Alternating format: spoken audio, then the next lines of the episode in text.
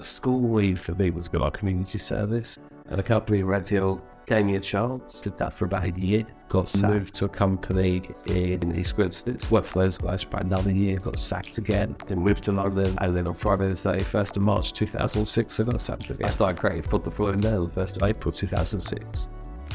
How did you find that whole experience, being involved in the car? I would say it's like being in Panto. People would pull up a seat at the dinner table and leave. I really loved it. Endless amounts of drama. Everything we touch turns to gold. And then when it starts to wobble, people get upset. It got quite intrusive. And the abuse was getting worse and worse and worse. What do I not like about Crawley? Matt, welcome to the cabin. Great to have you here. And be great just to chat to you a bit about kind of you growing up in Crawley, a bit about your career, and kind of, I guess, what you've got coming up. Sure. A bit of advice for people out there who might be looking to start their own business or do what you've done. So CEO of the Creative Group, former Crawley Town director, philanthropist. How did it all begin? What was your background, I guess, growing up in Crawley? Good question. When Scott Hayes in Hazelwood, grew up in Crawley, lived in Pound Hill for all of my childhood. And school leave for me was like community service. Like, I had to go, I knew why I had to go, but I didn't particularly enjoy it. I always knew from a really young age I wanted to run my own company. Mm. I always wanted to be in creative services. I trained as a graphic designer. I was a pretty poor one. Very good at the idea piece, not very good at putting that creative onto paper. When I left school, I was just turned 16 and finished my last GCSE on a Thursday, started a full-time job on a Monday. And I'd written to about 100 companies within sort of a 15-minute walk from the mainline train station and said, if you like me, I'll work the first month for free. Great idea. If I'm any good, I want £6,000 a year, £500 a month.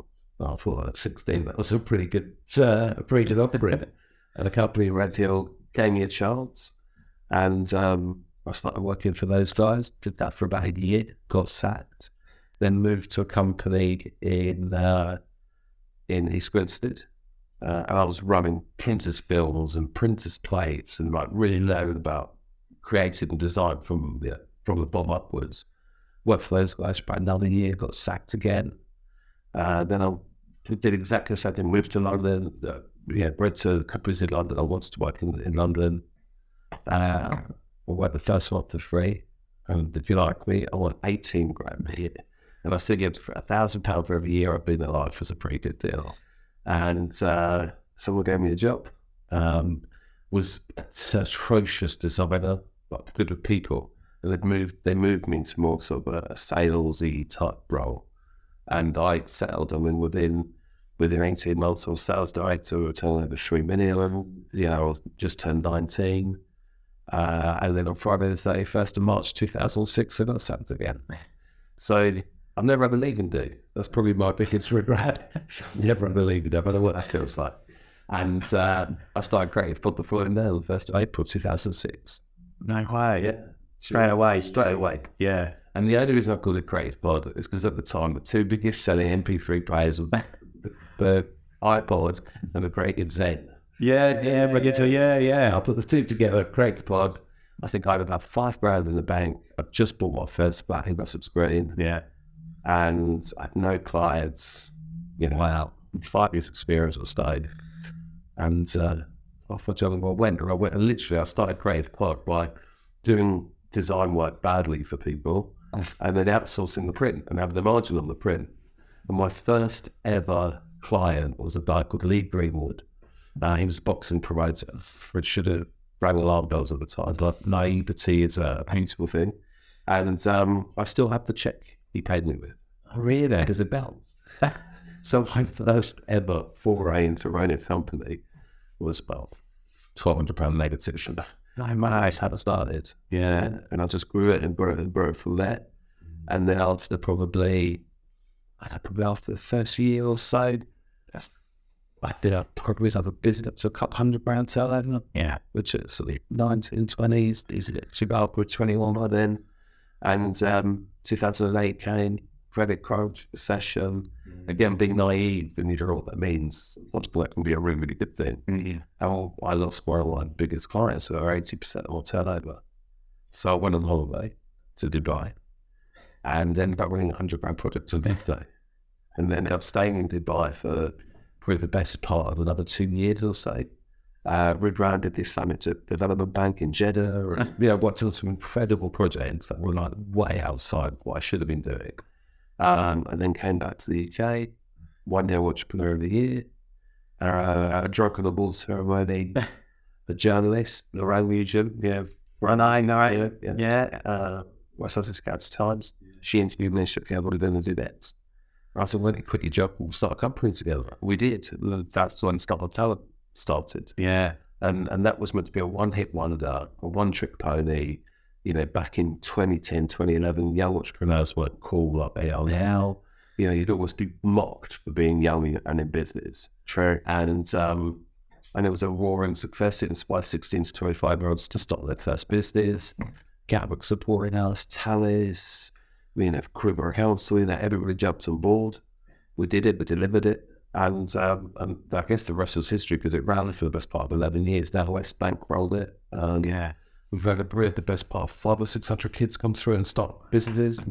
We generated 3,500 jobs. And it was literally just like a drunken idea that I said I really only do once. And it just snowballed and grew and grew and grew. And that ended up opening lots of doors, as you can imagine. Again, we had to talk to people about that. It wasn't marketing, essentially. And I would then win clients off the back of that activity. And then in, must have been 2011, I did my first acquisition. I bought a little digital print company that was about to go bust. And just ran poorly, really. And still now it's doing really well. We've got some recurring gold contracts. And it's a nice addition to have in-house. And then I got involved with Crawley as a sponsor, Crawley Town. I'd always been a fan from the end of like 6 or 7 when they were telling me, my granddad, share Opal through to the goalie, So then 20 years later to be a sponsor, they were offered a non-exec directorship. Didn't really know what that meant. It sounded really good. And at a party, I ended up selling all the stadium naming rights to the owner of Checkatrade. And didn't realise I wasn't allowed to because there was protective covenants over the name of the stadium. So I managed to convince the council's lawyers to let me change the name. That was the biggest deal in League One commercially that season. And then I got offered a full directorship off the back of it. Then 2 shareholders are retiring, so I've acquired they have 50% of the equity in the club. I bought their equity. And then sold it in 2016. Is it 2016? That's quite a lot. Wow. There was a lot to unpack in that. I guess one of the questions I had around your entrepreneurial spirit, I suppose. Where do you think that came from? Because you said you set the business up straight after those 3 jobs. I guess you got sacked from. So it must have been in there, mustn't it? From like a young age. So can you put your finger on it? It was just one of those things, I guess. I think I was like, what's the freedom? And then little did I know that when you do start your own company, you don't have any freedom. You don't have a boss, or actually everybody becomes your boss. I think that entrepreneurial spirit has always been sort of in my blood, I guess. I've been come from a wealthy family. I came from very worked hard, so work ethic was what had been instilled in me for a very, very long time. And I quite liked the kudos that came with it. Essentially, I wasn't a particularly sporty person, so I wasn't going to get the kudos and ego from that side of things. I was good for people, good at business, good at coming up with ideas that people paid the money for. I think always from a really young age, so kind of entrepreneurial spirit was always there. I remember I met you sort of about 20 years ago. I remember then thinking, he's going to go on and do something like that. I remember you had that sort of energy and spirit then. That drive. And that's what you need is just a level of that drive. And if you do fail, it's okay. Fail miles to get back up. Drop it in.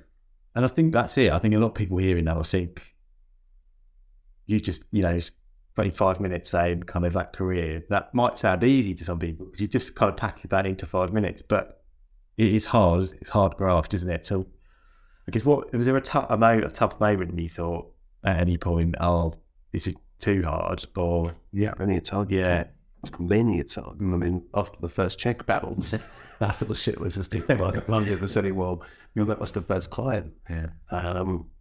Endless amounts of time I've worked chucked out in. But there's this thing inside you, I think, that you always want to prove yourself for all that, let everybody else. I remember my hair fell out once. Really? In like 2012, something like that. And then I had a Dalmatian all reverse. And it just was much stress and crap and this thing, all rubbish. And you become more resilient and enjoy the wins, you learn from the losses. And you soon start to realise actually what you don't need to win every game to win the league. And I run my business very much like a football club, like a football team. Yeah. And everything I learned from business I couldn't apply to football, didn't work. But everything I learned from football, I can apply to business and it does work. Works really, really well. That's really interesting. So the way I look at it is that the majority of my payroll budget goes on spine and squad. And we play in the league we play in because of the quality of our players. So if we want bigger and better clients with even bigger and better people, or they need to grow with the company. And that's me a while to learn that. Yeah. You learn from the things around you, don't you, I suppose, as you do. Yeah, I think because I started my company so young, but at the time, all of my friends are probably early to mid-40s. Mm. And I was sort of surrounded by successful people from the get-go. 20 years later, they're in their sort of late 50s, early 60s, selling their businesses, tens, hundreds of millions of pounds. Yeah. It's interesting. Yeah. I guess, obviously, starting your own business, you had to sacrifice quite a lot, I suppose. So did that come at the cost of other things? Yeah. Girlfriends, I mean, crikey. Going through themselves headache for starters. Because they often wouldn't either understand or they would be jealous that the business put more attention than they got. Mm. Or you couldn't afford to do certain things, but they couldn't understand why, because you own a company and obviously everybody that owns a company that's going ultimately there. And that's not the case. You know, you're often the last person to be paid. Mm. And I think as like the social side of things, I didn't go to college, I didn't go to uni, so those kind of that whole sort of 4 or 5 years of a younger person's life, I didn't have. I went straight to work. Yeah. So on one side of the coin, the social sacrifice is probably the biggest thing. Yeah. But no, look back now, do I regret? No. But I couldn't want it, so I couldn't regret it because you can't get that time back. Yeah. So, well, live by the sword, die by the sword. You've got a great thing, that. So, it all pays off in the end, doesn't it? Well, no. Yeah, that's not help. Yeah, I mean, I can remember, there was one year, I worked the whole year. I didn't take a penny out of the business. I had lost 18 grand. Wow. So I made him work in the whole year. Yeah. And then lose 18 grand at the end of it. Yeah. That was pretty low mode. I bet. And these are the things, I guess, people don't see or know, do they, when they think about starting a business. You see it now, don't you ever tell it? These sort of, I guess, people on YouTube, you know, Dragon's Den, Apprentice, is glamorized crap. You know, that's just not how it is in the real world. You know, you look at the Apprentice, the interviews. Yeah. If I went into a meeting and someone didn't shake my hand and behave the way Claude behaves, I'll be happy about it. Yeah. Do you remember? I wouldn't tolerate that rubbish. Yeah. And like with Dragon's Den, the way they kind of talk to them, structure deals, and nobody takes a 60 grand investment for 40% of the company. No. But like you said, you've been doing other things on the side of that as well. So you are really busy. And also Startup Talent, obviously that's still going, isn't it? It was kind of nice at the moment. Is it a good kind of, it's good going to school, all the rest of it. And you know what? I'm now sort of being very close to 40. So I remember class myself as young anymore. And I'm going to say, sometimes the good things got to come to an end. And it's always, for me, It's always better than even a day early than a day late. Yeah, 100%. I think, you know, I still do a lot of mentoring. I probably mentor 15, 16 bunch of players on the walks of life. I've really did. Yeah. They're sort of back in the elements. I'm even bored. Person that kicks somebody else when they need it. Yeah. But I enjoy the watching side of things because you can really see the breaks in somebody. Yeah. And they really value it. And you know that you're making a really significant positive difference in someone's life in a dollar's money. And it, sometimes it's just that sounding board, isn't it, for someone just to say, you know, I don't know what, how to do my tax returns, or, you know, what should I do here? And having someone who's done it, been there, done it. I'm not your mate, I'm not your dad, I'm not your brother, I'm not your boyfriend. So if you ever like it, don't ring me. Yeah, that's simple. Don't bully.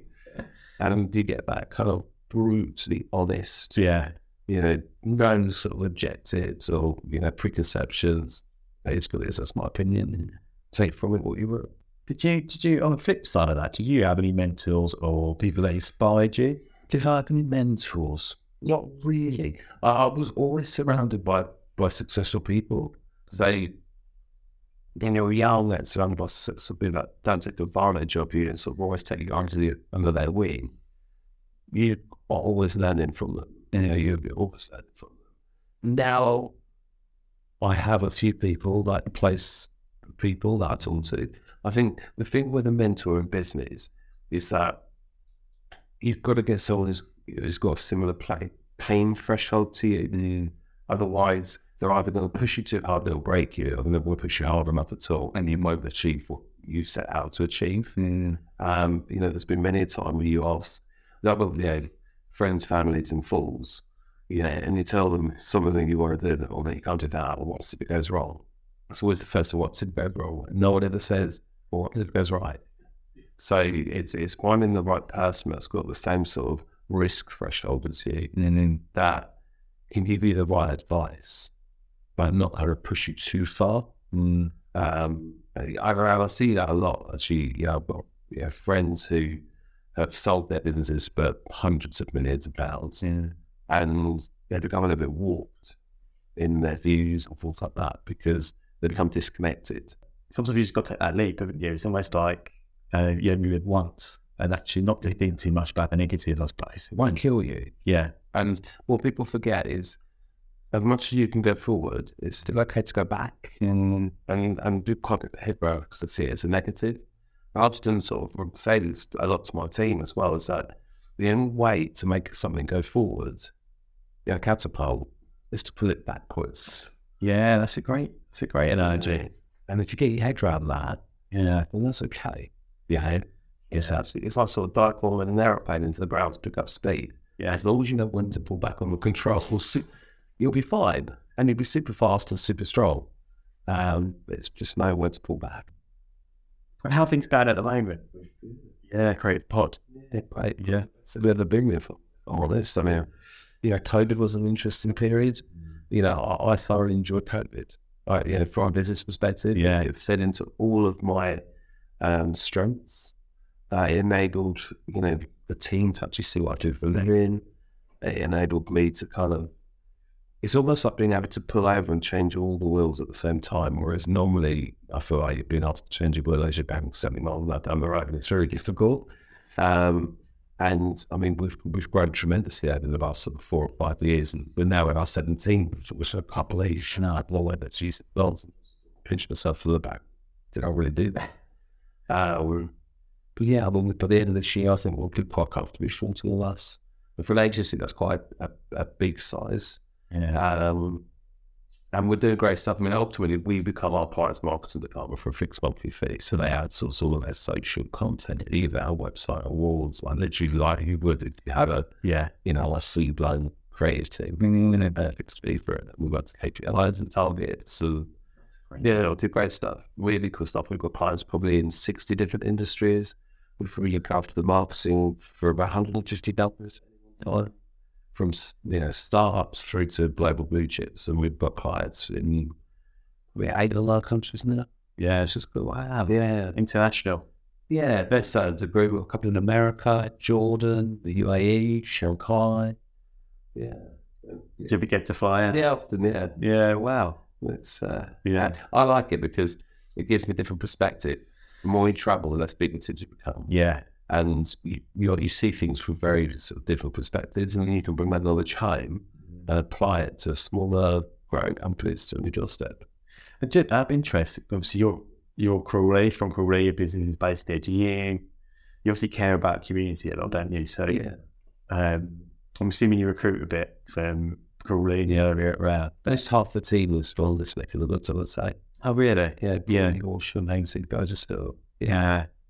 And you're obviously you try to give back to the community as well. So I know you've done stuff like for charities and things. Have you got things like that you're doing at the moment or have done? Yeah, I mean, we probably support at least 10 charities across Sussex. And if anyone asks, I would say yes. You know, it's always various things. But partly because Carl, you know, if you do lots of it, then good stuff happens to you. But it opens up doors when you're young, and I realise this quite quick here. So when you're young and driven and a capitalist, often people can perceive you as either being sort of greedy or arrogant or whatever it may be. And I found charity a really good way to be sort of the yin to the yang and you do that or grounding. But I love the charity work we've done. You know, we've done card trips from Monaco to Milan and Monaco to Monaco, where it's 30 grand in a weekend. I jumped off Wellington Pier in the Birdwell, Chestnut, Absab Arundel Castle, danced in the Litzel Wall. You know, just done like endless crazy stuff. And for me, like that takes me out of my comfort zone, and not many things do anymore. So by using sort of my charitable engagements, then push my comfort zone, makes me better in other areas. Yeah. And then we can encourage clients to do it. And most charities have fantastic PR and marketing teams. And so then they amplify you and so on and so forth. So you can create this complete kind of circular vehicle where everybody benefits. Yeah. It's just effort.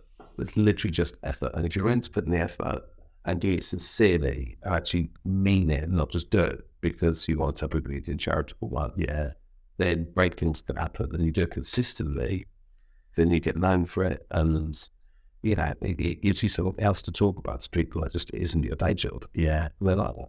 And I've seen some of that work done. It's fantastic. And I saw one in particular, which I think got a bit of attention at the time, was the Chesney Hawks. Oh, yeah, the Cold Talk karaoke. How did that all come around? How did that come around? So we were getting more and more celebrities coming into Chesney Treehouse, which I'm a patron of. Yeah, the only end of life and life into children's hospice in Sussex. And I sort of said to the fundraising director, why don't I go pick the celebrities up and bring them to the house? I can interview them in the car, we can have some fun, give them a tour, and then put it out on social and YouTube and all the rest of it to raise the profile of the charity, but also to generate some money out of it. And they wrote to James Corden, they asked if they could use all the rights and stuff. He was like, yeah. And the rest was history, and I got some of it. Yeah, it's a great video. So it is a great attitude. It's just as good fun. It's really good. I guess one thing you mentioned in when we first started talking was about Crawley Town. Yeah, I'm a big football fan, so it must have been a fan of Crawley Town. It must be incredible being a director of a club and being able to like help steer the direction of it and being involved in the day to day. How did you find that whole experience being involved in the club? How long was it for? As a director, three and a half years. Yeah. And as a sort of sponsor, non-exec, all the television, about 5.5 years. Yeah. I would say it's like being in Panto for the whole year, not just for Christmas. It's literally not being in Panto for the whole year. And I can remember like going out to dinner with my wife, and people would pull up a seat at the dinner table and leave, and you get all the abuse and a little stick, and football fans are fickle. They're very, very fickle. It's always like a religion. Yeah, and I learned a lot actually, because it was probably for me the first time I ever experienced like public negativity. Yeah. I've always been a poster boy, and now for the first time I'll have my tray with me, and that's a bit of getting used to. But it taught me things that you could never ever have learned. It was difficult being the only director on social and in sort of like the local limelight, if that makes sense. Yeah. Made me a very, very easy target. But that's so much fun. But to me, well, you know, because with my heroes, you know, but to me, you know, people used to watch the telly and it was quite nostalgic to have to take my granddad back to the football and in the ballroom, not in the stands with a large bar or a cup of tea, you know. I for 20 years later, sitting outside of the fence was, you know, really, really special. Yeah. But I loved it. I thoroughly loved it. Yeah. It's the only business I've ever been involved in where when the actual proper business part of things happens, I thought there's zero control. When I said whistle's blown, the control can be kicked around. Yeah. Nothing I can do. And I hate losing. I hate losing. So it was difficult, but it was fun. It was so fun. And it opened up endless doors, as you can imagine. Yeah. It gave me something to talk to people about. It was really sexy and really, really different. Yeah. And I'll put that there again, probably not. I could make it maybe. But it was brilliant. I thoroughly enjoyed it. Yeah. I made lots of mistakes and learned from them. And would I do it any differently? I don't think I've heard a football director or owner say everything went perfect. I mean, they all say the same thing, like different things. Yeah. I would say got to the stage where you could tell me anything and it wouldn't surprise me. You know, you'd never really had endless amounts of drama, which is why I kind of just saw it as Panto. And I was just the big open game that everyone would shout at every Saturday afternoon, and that's absolutely fine. But it's probably did pretty well, didn't it, during that period? So you must be quite proud. Look, you're very proud. Yeah. But people live one more. Mm. That's it. They didn't win the Champions League final, did they? So there was still room for more. And you got to remember back then, everything we touched turned to gold. Cut punts, you know, league runs, stuff in the community, you know, everything was positive. And then when it starts to wobble, people get upset. Yeah. And you compare that era to now, is chalk and cheese. Yeah. I mean, I personally don't think Americans should be allowed to get involved in British sport. I feel they should be banned as a nation. Yeah, Americans should be banned as a nationality. With quite a few of them now. For me, sport is probably the only part of America that's communist. Really? Yeah. Yeah. Yeah, because of the model there. Yeah. But there's that relegation of everyone's a brother, we're happy to go on, share it into them. It's just a very, very different makeup to football. Very, very differently. Yeah. They don't even call it the same thing. No. Yeah. So they try and then implement and instill their Americanisms.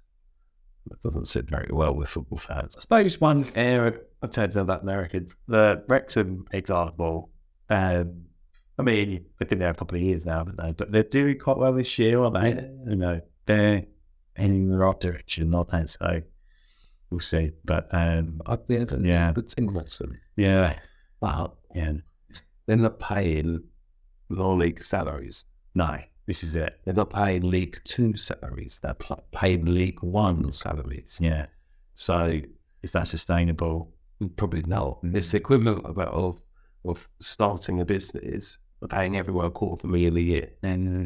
And that's just not how the real world works. So that bubble bursts at some point. Mm-hmm. But when you've got idols that are worth a lot of money, that's something about it. Did you decide to leave Crawley because there's only so long you could do that kind of role? I think, you know what, I think you're just a glorified foster parent. You are a babysitter. Yeah. You know, you don't own that vehicle. You're just a custodian, and it's your job to keep it alive and then find somebody to pass that baton on to. Yeah. I think that's probably the biggest thing for me. It's hard. It's really hard, and it got quite intrusive. You know, I can't imagine. And the abuse was getting worse and worse and worse. The kids were young, and you know, when you're that new old's asking me what's a wanker, you start to realise actually maybe this isn't right. And I was aware that, you know, it was getting to the stage, I think, where the kind of romantic story of the little kid that turned director and all the rest of it quite quickly could have become the person that killed it as well. Yeah. I mean, it was the matter. Going back to that thing you said earlier about start talent, you know, get out of the day, don't just all get out early before things to sour, I suppose. I mean, look at it's like comparing Arsene Wenger to Hans folks. Both absolute heroes, but one was tainted because he stayed around 3 seasons. The other one he should have. Yeah, it's true. Yeah, sometimes getting out it's that timing. Sometimes, yeah, no one win at times. That's okay. Yeah, that's absolutely okay. Yeah, but football, it's mental, and that's at Crawley's level. So you can only imagine what it must be like higher up. Yeah, yeah, I can't even imagine. You know, I can't even imagine things that go on. Frightening, and I bet you saw a few things. I'm sure we could have another separate chat about that, so I probably couldn't recall it. No. Loads of trouble. What's the next thing, I guess, for you? Like, you're not even 40 yet. You've done some amazing stuff, probably. You could write a book already. You know, I've started to, actually. I've done it more sort of, I've started to write a book. It's more of sort of a cathartic, therapeutic process. Called How to Spot a Dickhead, and it's basically stories of all the dickheads I've come across. Really? Yeah. And all the times I've been a dickhead as well, so it works both ways. Yeah. And if you can spot those trends and prevent that from happening, dickheads are the end of stop you from making money or having a title or being a decent person. And I'll read back on some of those stories, and then bloody funny. You know, to laugh at them now. Yeah. Whereas at the time, they were absolutely self-destroying. I can imagine. But, yeah, I mean, in terms of what's next, you know, if someone had said to me 17 years ago, you're going to do this, you're going to achieve this, you're going to, I would have laughed at them. I would have absolutely laughed at them. If I'd achieved a tenth of what I'd achieved, I would have been happy. So it's really difficult to kind of when people say, well, we're going to be doing in 3 years' time. That's it. I've been telling you. Yeah. You know, so what I've been 3 months ago, what I've been doing 3 months' time, I probably still would have laughed at them. Yeah. So for me, as long as I'm having a positive impact and I'm enjoying what I'm doing, I'm having fun, I'm aiming to make a difference, and I'm aiming to make money as well, because that is important. Yeah. Then if those boxes are ticked, I'm happy I'll continue. Yeah. But for me, I really enjoy like the charity work we do. I love seeing like the team grow and flourish as individuals. You know, some of them started as execs and now directors, and that's really special to take someone from that stage and take them all the way to the top. Yeah, and mentor them and support them, and you know, and everyone's great. So I like the people side of things. That's what paramount is. Yeah, yeah. But as long as success continues and the good work and the impact, I'm happy. That's a really nice way of looking at it. Yeah. And happiness isn't that important, to be fair. It's more contentment. Mm. Because for me, like, happiness is a bit of a drug. You know, most people I find in life, their high is here and their low is here. But when you run a company, your high is up here and the low is down there. So your drop and bounce is massive. And that's probably the biggest challenge, managing the gap between happiness and misery. So I try and find contentment more than anything, because that lasts a little bit longer, and it's not so much of an endorphin walk. But there's extremes. Yeah, there's extremes. And that's probably the most difficult thing to deal with is, you know, the highs are unbelievably high, and then the lows become soul-destroyingly low. Yeah. And picking yourself back up and then dropping yourself back down again. It could be taxing, it really can. Yeah. But it comes with the territory. Yeah. So I have no one ever had a gun to my head. All the decisions I made for a reason. Yeah. And the life I created has been created because of the opportunities that I took and the mistakes that I made. So that was me at the end of the day. You've obviously done amazing business. You're an asset to the town. I just wondered what you thought, and obviously Anne being involved in, you know, quite a big, another big asset for Leadership Crawley Town. What do you think about Crawley in terms of its future, you know, with the airport and business, obviously in a really good location? So like, are you optimistic about kind of post-pandemic, you know, Gatwick was hit quite hard, but the direction of travel, I suppose, for the town itself I think Crawley will always be prosperous. You know, someone told me about that. It's got probably the lowest unemployment rates in the country. Someone also told me that Crawley generates the same amount of corporation tax as the whole of West Sussex combined. Wow. Which I thought was quite an interesting stat. I'd like to see a bit more aspiration from Crawley. You know, why is it that because we've got an airport on our doorstep, the easy option is, you become a backer champion? Why can't it be a pilot? You know, why does it have to be that end of the spectrum and not the other? So I'd like to see just a little bit more oomph and effort from that perspective. Yeah, I do see there's a little bit of an identity crisis with Crawley, but also the football club. He's sort of joke or sing, you know, you Gatwick Airport's car park.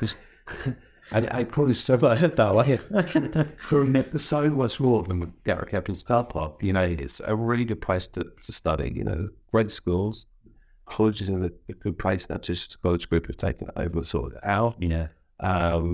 You've got good connectivity in terms of like London, Brighton, rural, Hemsley Flyers, Gatwick. There are worse places in the world to live. I sort of within my business community sort of joke like Crawley's a bit like a Truman Show. You know, there's sort of a little bit of a bubble. But I feel that. I do feel like sometimes there is an identity crisis. So, you know, it's one of those things, I think, when you've got a town with the makeup of Crawley, with such diversity in culture, languages, people, and ages, and demographics. I think if you were planning Crawley again, you'd probably structure it slightly differently. And it's probably one of the only sort of town centre I've ever come across, so there isn't people living there. Yeah. You know, yeah. Whereas like most town centres have got a community there. Yeah. So I think Crawley is a great place to be. Mm. I think it's probably one of the best places in Sussex to run a business. Mm. It's got a very generous philanthropic community, you know, always sort of supporting each other. Yeah. But I do think it's got a little bit of an identity crisis. What's one thing that you love about Crawley, and then one thing you think I'd like to improve on? What is the one thing I love about Crawley? Probably the people. Yeah, I think having that multicultural, that whole diverse community of people, yeah, I think is probably its biggest asset is its people. Yeah, yeah. What do I not like about Crawley? It was just seems to do roadworks at the same time everywhere. That was fun. They do, don't they? It's everywhere. Yeah. So what's the point? They do the traffic lights all at the same time, won't they? Yeah. And it's just like, really? Yeah. I mean, Crawley, you know, I think Crawley's a great town. Yeah. And I've been fortunate enough to travel all over the country, especially with football. Yeah. And it's one of the nicest towns that I've come across. Yeah. But yeah, it's people who are bit this essay. I think that's a nice way to end it. Man, nice positive message. Super. Brilliant. It's been a pleasure. Cheers, mate. Cheers for coming in. Thank you. Great stuff.